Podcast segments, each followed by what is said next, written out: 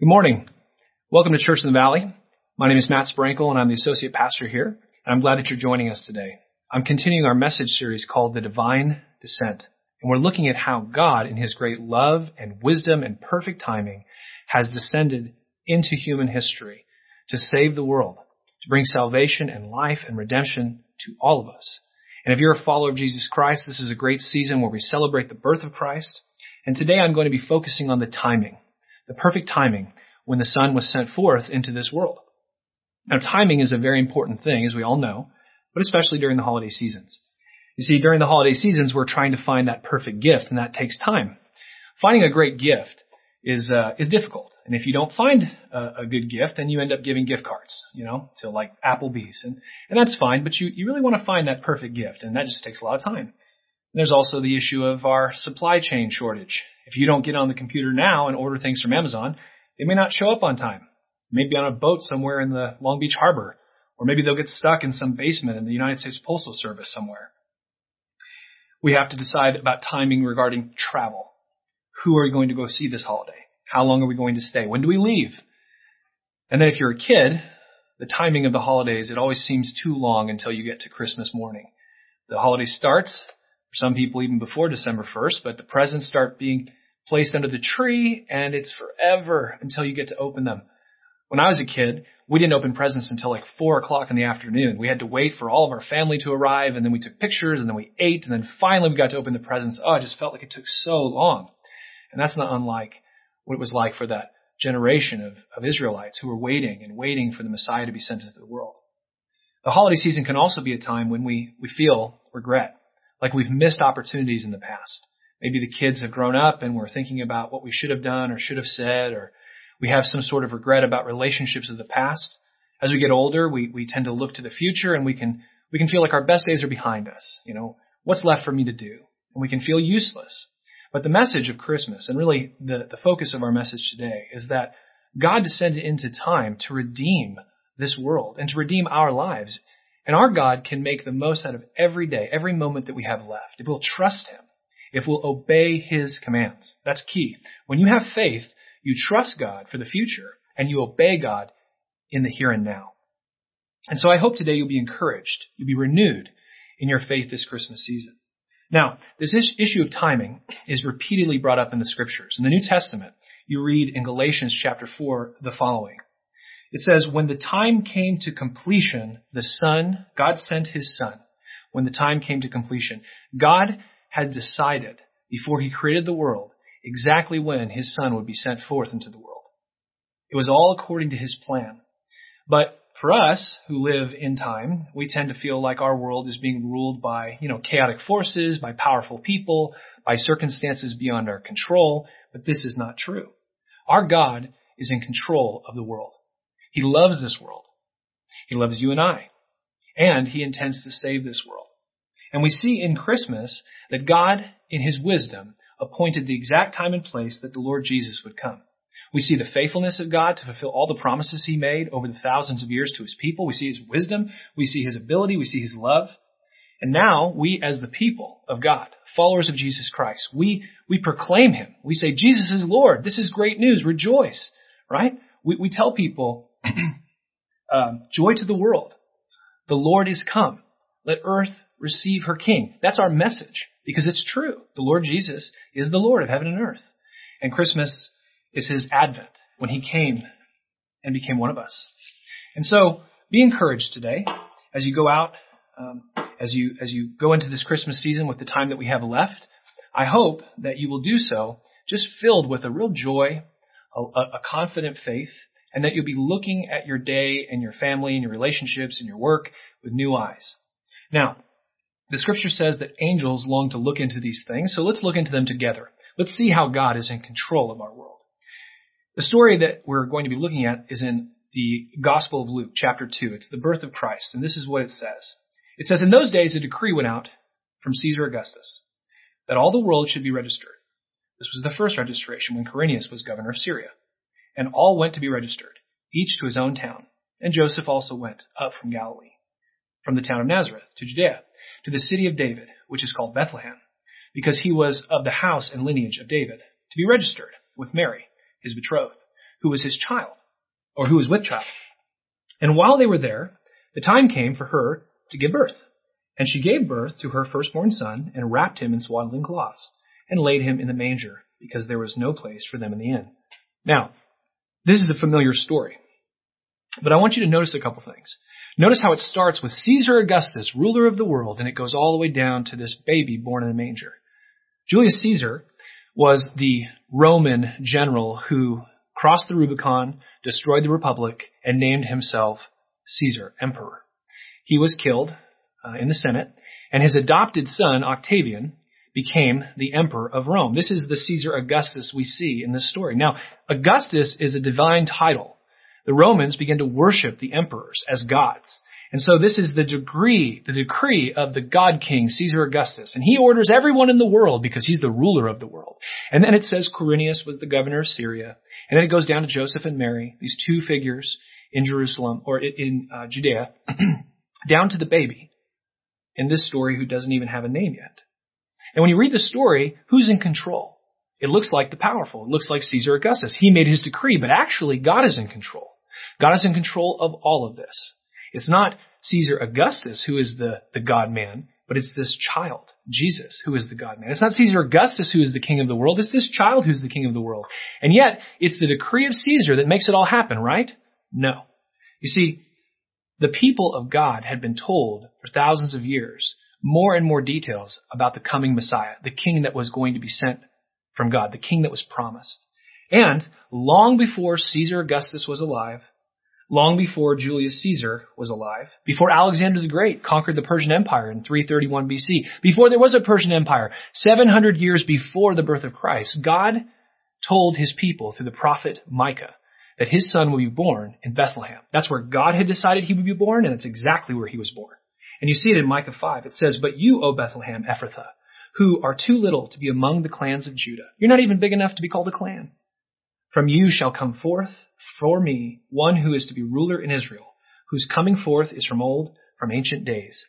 I decided a long time ago that this is where my son will be born. And that's exactly where Jesus was born.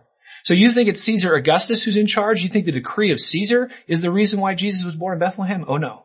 It was the decree of God that, the, that Caesar Augustus would decree the census. God is in control. Now why did God choose this time? Why did he choose this place? Why was this the perfect time for the Savior to come in the world? We don't know. Lots of people speculate. They say, well, it was the Roman roads or it was the unified Greek language that the Romans had. No. God doesn't need Roman roads or a unified language to send in his son. God could have sent his son anytime he wanted, but he chose this time because this was when he had decided the fullness of time that the Savior would come. Our God is in control. Caesar's not in control. I'm not in control. You're not in control. Joe Biden's not in control. The weather's not in control. God is in control. And he is directing history towards his decided ends. And his, his intention is to bring salvation to this world. Now, the prophets of old, they were looking to figure out who the Messiah was going to be, when he was going to come, what he was going to do. They were searching diligently to figure it out. And we see this in Peter chapter 1 verses 10 through 12. Peter writes, concerning this salvation, the prophets who prophesied about the grace that was to be yours searched and inquired carefully. They were looking, they were trying to figure out when the Savior of the world was going to be born, inquiring of what person or time the Spirit of Christ in them was indicating when he predicted the sufferings of Christ and the subsequent glories. It was revealed to them that they were not serving themselves but you in the things that have now been announced to you through those who preach the good news to you by the Holy Spirit sent from heaven, things into which angels long to look. You see, God had told his people a little bit more and a little bit more and a little bit more about this coming Messiah, and the prophets had tried to put it all together. Even the prophet Daniel was given a revelation. In the book of Daniel, chapter 9, God tells Daniel that 483 years into the future, the Messiah would be cut off, that he'd be killed.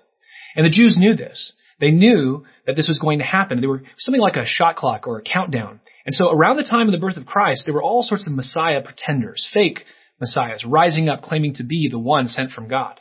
And we see this as we look at the historical record from the scriptures. For example, Paul, who was an apostle, a first century church planter, he was actually trained by a rabbi named Gamaliel. And he was a very, uh, very important guy, a very um, a popular uh, Pharisee. He had a place in the ruling council called the Sanhedrin, which ruled over Israel. And after they had crucified Christ, and after God raised him from the dead, and after he ascended back to his throne, his people, the Christians, the church, they began to spread out and tell everybody about Jesus. That he was Lord. Jesus is Lord. That Jesus had risen from the dead. And that these Sanhedrin leaders had murdered him. And so they tried to silence the, the Christians, but they wouldn't stop. And so they were discussing with one another, what do we do? And Gamaliel stood up in the middle of the assembly, and this is what he said. He said, listen everyone, you know that this kind of thing has been happening a lot. He says, for before these days, Theudas rose up claiming to be somebody, and a number of men, about 400, joined him. There was a fake Messiah named Theudas. He had a bunch of disciples who followed him. And what happened to Theudas? Gamaliel recounts to them he was killed, and all who followed him were dispersed and came to nothing. Didn't work out. Then he says, after him, Judas the Galilean rose up in the days of the census. The census. When Caesar Augustus, king of the world, ordered everyone to go and be registered. In the days of the census, this guy Judas the Galilean rose up, and he drew away some of the people after him. He too perished, and all who followed him were scattered. In other words, these were fake messiahs. They were all killed. They didn't rise from the dead. Their disciples were scattered. And if this Jesus isn't the Messiah, then the disciples will be scattered as well. But if you're fighting against God, you're not going to win. So the point is, is that the people of God were anticipating, they were waiting, they were looking for the Messiah to come because God had said this is exactly when it's going to happen. And He did what He said He was going to do. God is in control of this world. He was in control of the world 2,000 years ago when Jesus Christ descended and became a man, and he's in control of the world today. This should give us confidence. How do we respond to this truth? We respond in faith. This is my first application for today's sermon. Respond in faith and be merry, be happy, be joyful, sing and rejoice in your homes, with your family, with your kids, at your church, in your job, as you go about your days. Have a song of gratitude and joy. Sing the Christmas songs. Rejoice. This is how we respond in faith to the truth that God is in control. Don't give in to fear. Don't lose hope. Don't despair. Don't give up and quit because you think everything is lost. America's lost. My, my marriage is lost. My kids are lost. My, my job is lost. My circumstances are lost. Don't give in to that because God is in control and He knows how to redeem every time. He knows how to work in time here and now. Rejoicing is a very, very powerful weapon for Christians. Worship is our warfare. Think about what happened when Jesus arrived. When the angels came before the shepherds, what did they do? They sang, they praised. And what did the shepherds do when they found Jesus in the manger? They went out singing and praising God and telling everybody. And what did Mary do when the angel told her that she was going to be the mother of the Lord Jesus? She wrote her famous song, the Magnificat. My soul, my soul magnifies the Lord. She sang. And what did Simeon and the old widow who were in the temple courts when Jesus was brought after eight days, when they saw the Messiah in the temple courts, what do they do? They praised, they rejoiced, they sang. This is the appropriate response for God's people because singing is a combination of humility, gratitude, and adoration all rolled into one. When you sing to God, when you sing these songs of hope and truth and joy, it fills your heart with faith. It gives you strength.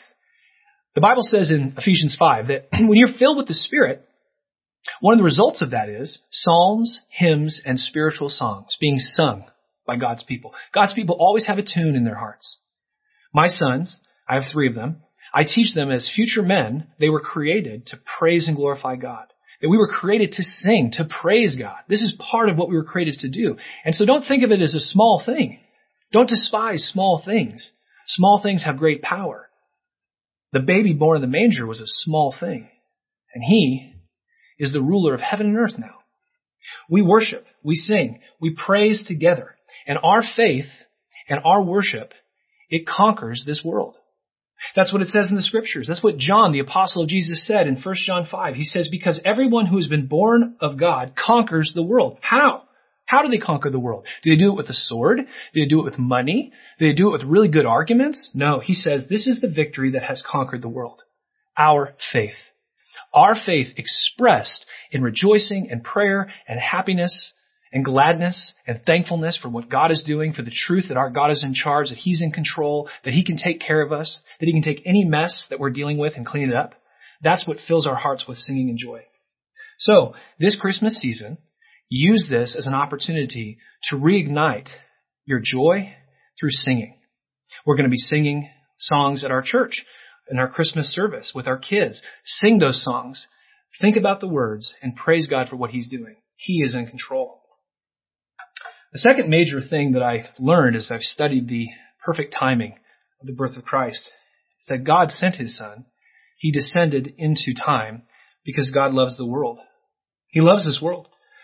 Sometimes you get the impression that God is angry at this world, and he's going to destroy this world, and he's got his arms crossed like this and a big frown on his face, and he's just mad at everybody. That's not the picture in the scriptures.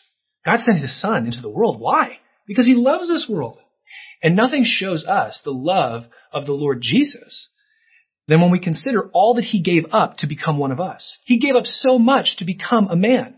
He didn't need us. Jesus didn't need to become a man because he was bored or he, he was, uh, you know, lacking something. He's busy before he was incarnated in flesh, before he was a man, pre-carnation. What was the Son doing before he descended into time? Well, as we saw last week, he was creating and sustaining the universe. Jesus is the creator and sustainer of the universe. You see this in Colossians chapter 1. For by him, Jesus, all things were created in heaven and on earth, visible and invisible, whether thrones or dominions or rulers or authorities, Caesar Augustus, Abraham Lincoln, Napoleon, Joe Biden, Donald Trump, you pick the ruler authority. The Lord Jesus is in charge. All things were created through him and for him. And he is before all things, and in him all things hold together. Jesus was busy before he became a man. He was creating and sustaining the universe. Yes, but he had to become a man so that he could rule and reign over the universe, right? He's the King of Kings now, but he, he needed to become a man so that he could become the King of Kings. No, not according to the scriptures. You see, the prophet Isaiah, he saw God sitting upon a throne. It says in Isaiah 6 1, in the year that Uzziah the king died, I saw the Lord sitting upon a throne, high and lifted up, and the train of his robe filled the temple. He was brought up into the uh, heavenly throne room. He saw God sitting upon the throne, ruling heaven and earth. And in the book of John, we find out that that person was Jesus. In John 12:41 it says Isaiah said these things because he saw Jesus, he saw Jesus' glory and spoke of him.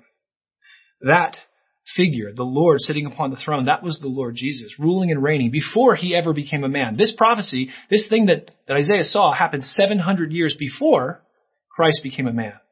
He didn't have to become a man to rule heaven and earth. He was already doing that. He was busy.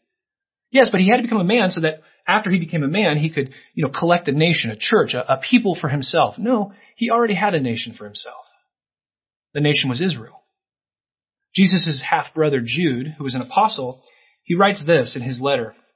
Now I want to remind you, Christians, although you once fully knew it, that Jesus, who saved a people out of the land of Egypt, afterwards destroyed those who did not believe. Jesus saved a people out of the land of Egypt. I thought that was the Lord. Yes, the Lord Jesus. He's the one who destroyed Pharaoh's armies. He's the one who poured out the plagues upon Egypt. He's the one who delivered the Israelites through the Red Sea. He's the one who brought them across the desert. Lord Jesus had a people that were his own before he became a man. So then why did he become a man? Why did God, why did the divine descend into time? Why? Because he loves this world and he wants to redeem this world.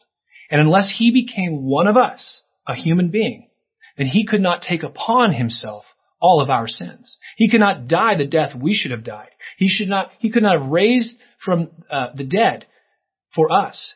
He could not have been exalted back as the God man to the throne in heaven. Jesus became one of us so that he might redeem us, so that he might destroy sin, Satan, and death. This was for our good, not for his good, for our good. He loves this world. That's why God sent his son. That's what it says in one of the most famous verses in all the Bible, John 3:16. It says, "For God so loved the world that he gave his only son, so that whoever believes in him should not perish but have eternal life." It was for our eternal life, not his eternal life. He already had eternal life. It was for our eternal life that God sent his son. But the second verse we don't know very well. The next verse, it says, For God did not send his son into the world to condemn it, but in order that the world might be saved through him. The world's already condemned. It's already condemned. We are already condemned because of our sin against God. We are destined for destruction. We're destined for death and for hell. But the son became a man so that on behalf of all mankind, he might taste death for us, that he might die our death, that he might bear our sin, and that he might rise from the dead so that we could rise from the dead. This is why Jesus Christ came. And that means redemption for all of us. And that's why in Galatians 4 it says, But when the fullness of time had come, when the right time that God had set had come, God sent forth his son, born of a woman, born under the law, to redeem those who were under the law so that we might receive adoption as sons. God wants to adopt us as his sons and daughters and to redeem us. He sent forth his son. Why would God send forth someone so precious to him? Because he loves us and he wants to save us. He wants to save this world. I remember when I was a kid, my dad I asked him one time, I might have been 10 or 11 or something, and I was sitting with him in the car, and I was like, Dad, imagine this. Would you do this? And he's like, ah, no. I said, well, imagine this. Would you do this? And it just kept getting worse and worse. And finally I said, what if the whole world was going to die, but if you sacrifice me, they could all live? Would you do it? And I'll never forget, my dad was real quiet, and he said, no. Kind of almost angry. No. So why? Why do you say that? It's the whole world. He said, because you're my son and I love you. Now, my dad was a great, fa- is a great father. Um, but that really shocked me. It was like, wow, he really loves me. And that's really true, right? You, you want to sacrifice your son. You love your son, but God gave his one and only son. The only son who loved him the way sons are to love their fathers. He gave him for us, for our good. And it says to redeem them, to buy them back, to wash away their sins, to fix what's broken, to heal the wounds, to bring the dead to life, our God is a redeemer, and He's redeeming us through our adoption as His sons and daughters. That's what Jesus does. He adopts us into God's family. And so all that divides this world can be healed. That's why we say peace on earth and goodwill towards men. That goodwill that we have towards one another is because there's goodwill between us and God. And there's goodwill between us and God because of the death, burial, and resurrection of Jesus Christ. And so all that's dividing us can be healed in this world. God wants to save this world because He loves this world. He wants to redeem this world. There's all sorts of division in our world today. There's problems and chaos and confusion about identity. People don't even know the difference between girls and boys anymore. But when you're adopted into God's family, your identity is son and daughter of God. He defines who you are. He gives you your name. He tells you what your nature is. He tells you what you're for. He shows you what to do. And that identity is secure. It doesn't matter what your culture says. It doesn't matter what your heart says. What matters is what God says. And he has promised as your father to take good care of you, to develop you and father you and grow you up into a mature person who bears his image fully. The identity that God gives us is the most secure identity there is. And it's the solution to all of our identity confusion today. This is how God is redeeming the world. There's racial division today. Just like there was racial division in Rome, the Romans hated the barbarians. The, the Jews hated the Samaritans. Even Jesus' uh, disciples. You had a tax collector and he was hated by everybody. There were zealots. I mean, there, it was just a ragtag group. But in Christ, the whole human race is being reconciled to God. There's only two races in this world. There's only two. There's the dead race of men in Adam, and there's the race of men that have been reborn in Christ. We're either dead in Adam, that's the old human race, or alive in Christ, that's the new human race. And when you're adopted into God's family, that is your primary identity, and race may no longer divide you. If God has forgiven you, and if God is reconciled to you, you and Him through Jesus, then you are to be reconciled to all the brothers and sisters that He's reconciled through Jesus. If you're black or white or Asian or Filipino or Australian, it doesn't matter. If you are a son or daughter of God because of your faith in Christ, we have fellowship with one another, and all those petty things no longer divide us. This is how God is redeeming the world. He's in control. He sent his son to redeem it and he's doing it. And in our own personal lives, he brings redemption. Some of you have sin in your life that's hidden. It's secret. Nobody knows. And it's, it's enslaved you, but you can be free of it. You can confess it and repent it and be free from it because God has washed away that sin in Christ. The punishment you deserve that you're hiding from for that sin, that was poured out on Jesus 2,000 years ago. You can confess it and be forgiven. And God, will, through His Spirit, can give you power and victory over those sins. You can have fellowship with other people and not be fake because God loves you. And if God loves you, you're good. If God is for you, you're good. It doesn't matter what the world says, but in the church, in the brothers and sisters of God, we love one another. You don't have to hide in your sin. You may be filled with regret, thinking that things that you've broken or messed up in the past is just too late. But that's not true. God can redeem what's broken and he can bring uh, great healing and purpose to your future. You may have a messy marriage or a messy household. Maybe there's problems and sin in your life in these areas. Maybe there's problems at work or problems with friends or whatever it is. If you will call upon the Lord and you'll give your whole heart to him and say, I will do what you want, when you want, how you want. I confess these sins. I can't fix this problem. I can't, I can't clean up this mess. Please help me. And then obey what he says. He'll bring redemption into your life. Now it's your responsibility to respond to the Holy Spirit when he says to you, this is what Matt's talking about. This is the sin that you need to deal with. And then confess it to God. Confess it to one another Ask God to forgive you, receive His forgiveness, and then repent and turn and start to walk in obedience to what He says. If you can read, you can read the scriptures. And if you're not sure what the scripture says about this area you're struggling with, that's why you have pastors and elders to help you. Let us know. We want to help. We're not here to judge. There's no condemnation for those in Christ Jesus. We're all forgiven. We're all a mess. We're all being worked on by the Lord. This love of God that He has for the world, this generosity He's pouring out on us, it allows us to be free to be generous and loving. And that's why Paul says in 2 Corinthians, for you know the grace of our Lord Jesus Christ. You know what kind of person he is. You know what he's doing for us. You know what he's done. You know who we serve. He says, to, though he was rich, though he was exalted, though he was ruling heaven and earth, for your sake he became poor, so that by his poverty you might become rich. Jesus became poor so that we might become rich. And so we are now free to be generous with our time and our attention, with our kids. When we're tired and exhausted, we can pour out every little bit of energy we have with them because God will fill us back up. We can give our resources, our money to those in need. We can contribute to our collective effort at Church in the Valley because we don't have to be afraid. Well, what am I going to eat? What am I going to wear? Where am I going to sleep? No, no, no. Our Father is going to take good care of us. He loved us so much, He sent His Son, His most precious relationship. His Son died for us. That's how much God is committed to you. That's how much He loves you. That's how good He's going to take care of you. So you're free to be generous. So if you want to respond to this second truth, that God loves this world, that He loves you, that He's redeeming this world, He's redeeming you, then respond by repenting in faith. Believe what God says. Believe there's no condemnation for you. Confess your sin, turn from it, and begin to walk in humble obedience. If you have conflict in your friendships, with your siblings, with your spouse, at work, anywhere, reconcile. Seek forgiveness. Confess your sin, admit what you've done wrong, and begin to relate rightly. Be generous with your money and your time. Be generous and be brave.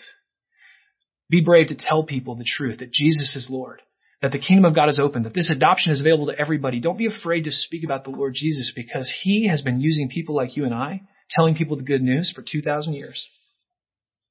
Now is the time. You may be thinking, well, yeah, I mean, sure, I need to do that at some point, but now's not a good time. It is the time. Now is the time. Now. That's what the scripture says. Listen to what the scripture says. 2 Corinthians 6. Working together with him, we appeal to you not to receive the grace of God in vain. For he says, in a favorable time I listened to you, and in the days of salvation I have helped you. Behold, now is the favorable time. Behold, now is the day of salvation. Now is the time to respond.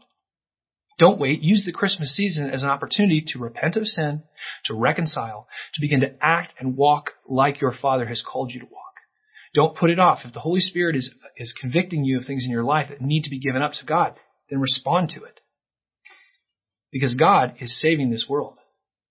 And He wants to save you. He's redeeming this world. He wants to redeem you. That's what we see in Isaiah 9, 6 through 7. This passage is something that we read during Christmas. There's verses in this passage that are made their ways into Christmas songs. Listen to what it says. For to us a child is born, to us a son is given, and the government shall be upon his shoulders, and his name shall be called Wonderful Counselor, Mighty God, Everlasting Father, Prince of Peace. Of the increase of his government and the peace there will be no end on the throne of David and over his kingdom to establish it and to uphold it with justice and with righteousness from this time forth and forevermore. The zeal of the Lord of hosts will do this. Do you need a wonderful counselor? Do you need wisdom? Do you, are you stuck and you don't know what to do? Are you stuck? Stuck at work, stuck in your job, stuck in your relationships, in your marriage, with your kids, you don't know what to do? Are you stuck financially? Are there problems that you just don't know, you don't know what to do? Call upon the Lord Jesus. He is the wonderful counselor. Do you need the mighty God to help you? Do you feel weak? I just, I don't have the willpower. I don't have the strength. I don't have the desire. I just, I don't have it in me. Call upon the Lord. He is the mighty God. He will pour into you the will and the strength you need to deal with your sin, to repent of it, and to begin a walk in obedience and faith. He will do it if you will call upon Him and obey Him. Do you need an everlasting Father who will protect you and provide for you and preside over your life as a good father does for his children? Do you want that? Call upon the Lord Jesus. You've been adopted into the family of God if you have made Jesus Christ your Lord, and you can call upon him to be a father to you. Do you need peace? Are you stressed, anxious, afraid, discouraged because of some reality that you're dealing with?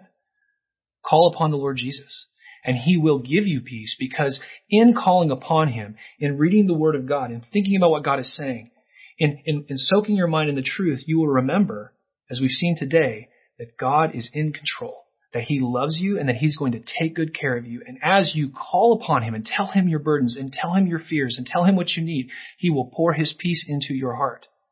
He will pour peace into your home. He will give you confidence and peace despite all the chaos around you.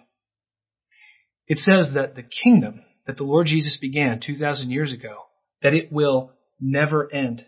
From this time forth, forevermore. This kingdom, the kingdom of God, started 2,000 years ago in Jerusalem and has expanded and expanded and expanded around the globe.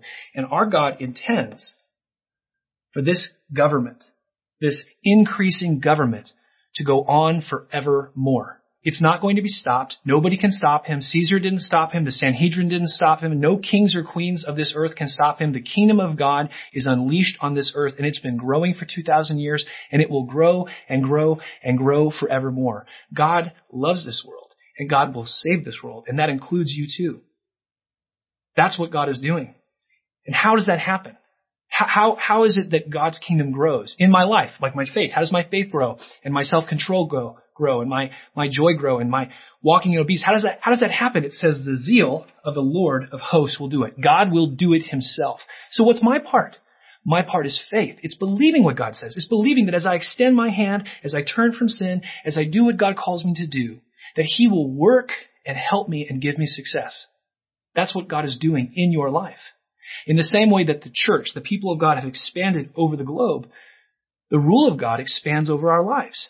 It starts small, like a mustard seed of faith in our hearts. But as we trust and obey, and trust and obey, and rejoice and trust and obey with God's people over time, His kingdom grows in our lives and it brings peace and joy.